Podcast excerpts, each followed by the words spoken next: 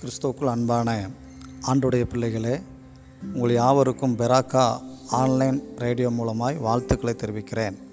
சுகமாக இருப்பீர்கள் என்று இயேசு கிறிஸ்துவின் நாமத்தில் நான் நம்புகிறேன். இன்றைக்கும் நான் ஒரு செய்தியை நான் உங்களுக்கு சொல்லும்படி வந்திருக்கிறேன். பாருங்கள் இன்றைக்கி ஆசீர்வாதத்திற்காக ஜனங்கள் ஆங்காங்கே அலைந்து திரிகிறார்கள். என் வாழ்க்கை ஆசீர்வதிக்கப்பட வேண்டும் என் குடும்பம் ஆசீர்வதிக்கப்பட வேண்டும். என் பிள்ளைகள் ஆசிர்வதிக்கப்பட வேண்டும் நான் ஆசீர்வாதமாக இருக்கணும் அப்படின்னு சொல்லிட்டு அநேகர் ஆங்காங்கே சுற்றி திரிகிறார்கள். அதற்கு என்ன செய்யலான்னு ஒவ்வொருத்தரையாக தேடி அலைகிறார்கள்.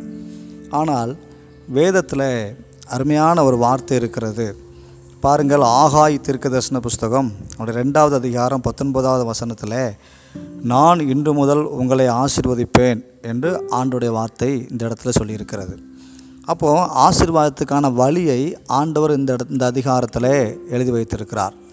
ஆகாய ரெண்டாவது அதிகாரத்தில் நாம் பார்க்கும்போது ஆமேன் ஜனங்கள் ஆசீர்வாதமா ஆசிர்வாதமற்ற நிலைமையில் வாழ்ந்து வந்தார்கள்.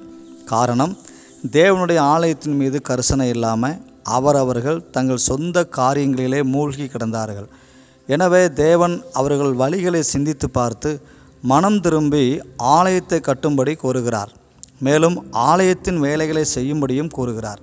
அப்பொழுது என் ஆவியானவரும் உங்களோடு இருப்பார் என்றும் நீங்கள் ஆசீர்வதிக்கப்படுவீர்கள் என்றும் கூறுகிறார். தேவனுடைய ஆலயம் கட்டப்படுகிற காரியம் ஆத்துமாக்களை ஆதாயப்படுத்துகிற காரியத்தில் தேவ ஜனம் ஆர்வ ஆர்வமாக உற்சாகமாக இருக்கும்போது தேவன் ஆசிர்வதிப்பார். தேவ ஜனம் ஆண்டவராகிய இயேசுவின் இரத்தத்தினால் மீட்கப்பட்டவர்கள். அவர்கள் தேவனுடையவர்கள். தேவனுடைய ராஜ்யத்துக்குரியவர்கள். உலக வள வாழ்க்கையின்படி வாழ்வதற்கு தேவன் மீட்கவில்லை. எனவே ரட்சிக்கப்பட்ட ஜனம் உலக வழக்கத்தின்படி வாழ்ந்து கொண்டிருந்தால் தேவ காரியத்தில் அக்கறையற்று இருந்தால் சிந்தித்து பார்த்து மனம் திரும்பி தேவனுடைய வேலைகளை செய்ய வேண்டும்.